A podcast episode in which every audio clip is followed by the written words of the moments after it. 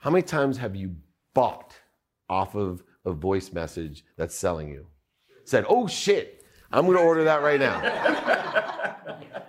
This is Entrepreneurs the Playbook. How many people cold call? Okay. Funny, all the older people. I pick up a phone, damn right. Good, I think that sells. In person, on the phone, via email, and media. Four ways to sell. Simple questions How can I be of service? Do you know anyone that can help me? I'll go through that because that'll change your life. It's a matrix of how to get people to do what you want and to help them. But moreover, I'm amazed. I have trained thousands and thousands of people how to cold call. Number one trick I have of cold calling is called the alter ego effect. A guy named Todd Herman wrote a book about it. I did it before he wrote the book, but I'm amazed by it. The reason people can't cold call is they have a whole bunch of ego issues that make them feel inferior. They're afraid. Biggest, uh, it's very simple why people can't cold call. So let me fix that for you real quick. Who here is afraid of cold calling? So if none of you are afraid of cold calling, you're not cold calling, you're morons. I hate to call you that. Because if you're not afraid to cold call, you should be cold calling. Can you call it warm calling? Call it whatever you want to call it, but you should be calling people asking them for help. You should be calling people every day asking them for help and also asking how you can be of service. They go hand in hand. But let me tell you, alter ego is very simple. John and I, we and, and t- test it out with anyone you know. Let's take an hour. John and I will cold call on our own. Dave Meltzer, I'm with Euphoria. Here's a great thing. Blah blah blah. I'd love to have you in. Just right, just stimulate interest. John does it. We would come up with the statistical success that each of us has. I promise you this: if we took the next hour and I called and said, "Hi, this is John," and he called and said, "Hi, this is David," we would double our success. That's how far our ego's in our way. We have to have an alter ego effect. So understand if you want to take your ego out of any sales process, you either have to change your name or change your identity. It'll because your, your, your mind, body, and soul can't work that way. If you're somebody else, your ego is completely detached, and your ego is what gets in your way from everything from saying thank you to selling to closing. Because you have the need to be offended, the need to be guilty, right, inferior, superior, especially when we're selling. All of these emotions happen all the time. There's a fear of loss. And if I can take you out of that with an alter ego effect, you'll be so much more successful. You know, in my mind, I'll put a business card of somebody else in my pocket. And even though I'm using my same name, I might not bring up my name. I'll just pretend I'm him. Right? I'm Derek, my COO. Man, how do you stay so relaxed and closed? And how can you ask so confidently and offer help? And because I'm not me, man. it works. The other thing I think is funny about cold calling is how much time is wasted on leaving messages. If when you're stimulating interest to, to make a sale, if somebody answers, you need to know what your objective is.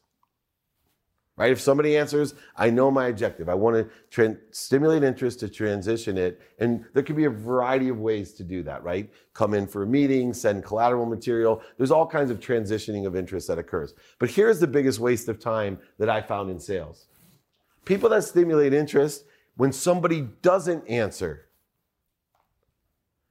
there's only two things that can happen. Somebody can answer and somebody doesn't answer. Have a plan for both.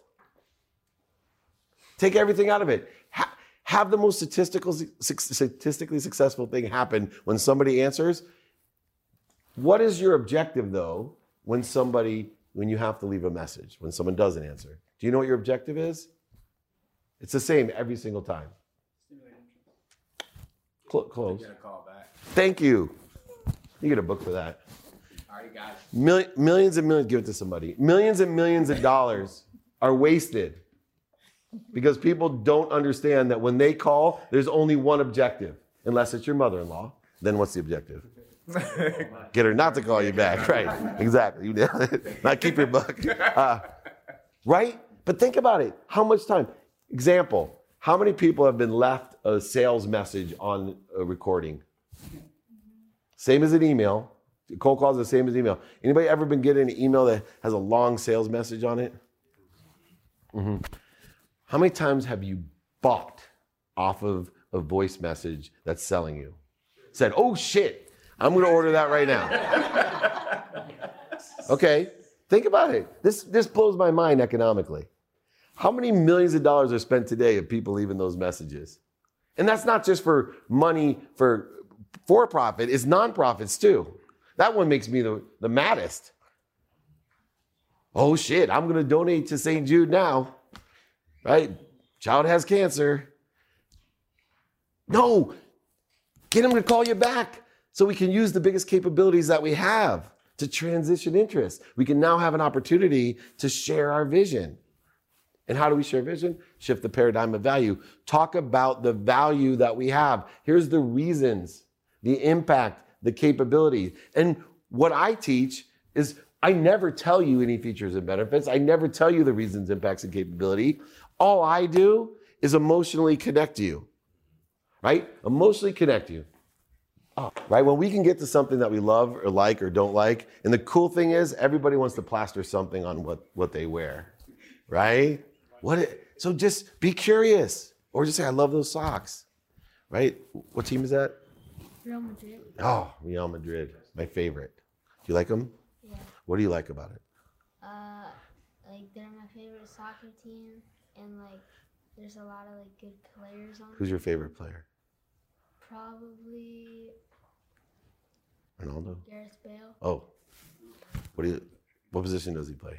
Uh, he plays left wing. Left wing. Do you play soccer? Yeah. Do you play left wing? Yeah. No. I bet you'll be better than him someday. Um, emotionally connect to both his mom and him.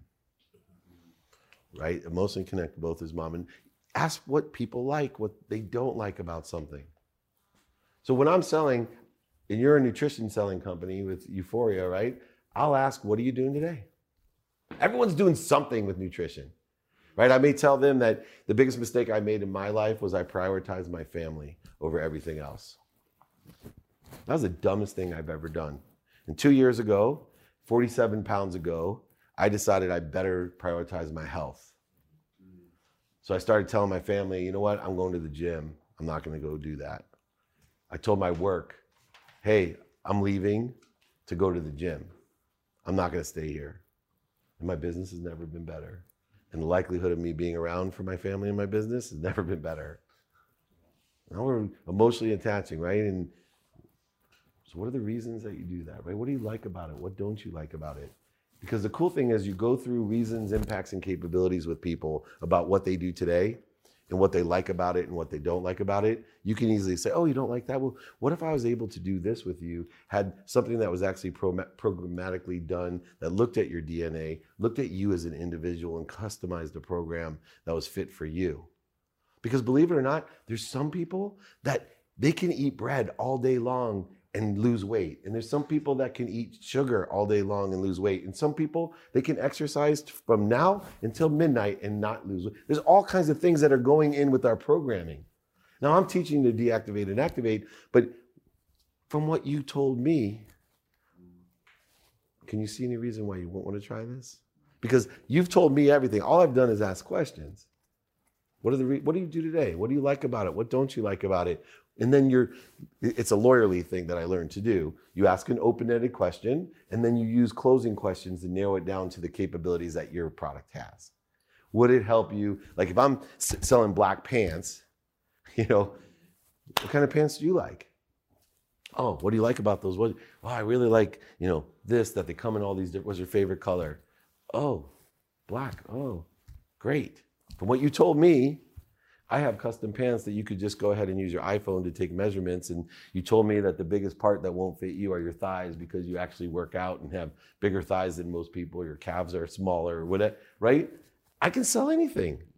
Why? Because I'm more interested than interesting. And I'm looking at just three things all the time reasons, which are emotionally connections, impact, which is quantifiable, and the capabilities are of my product. And it also saves you a ton of time and money for one reason, because if the reasons, impacts, and capabilities are not aligned with what your product does, you're not going to waste your time what? Chasing them.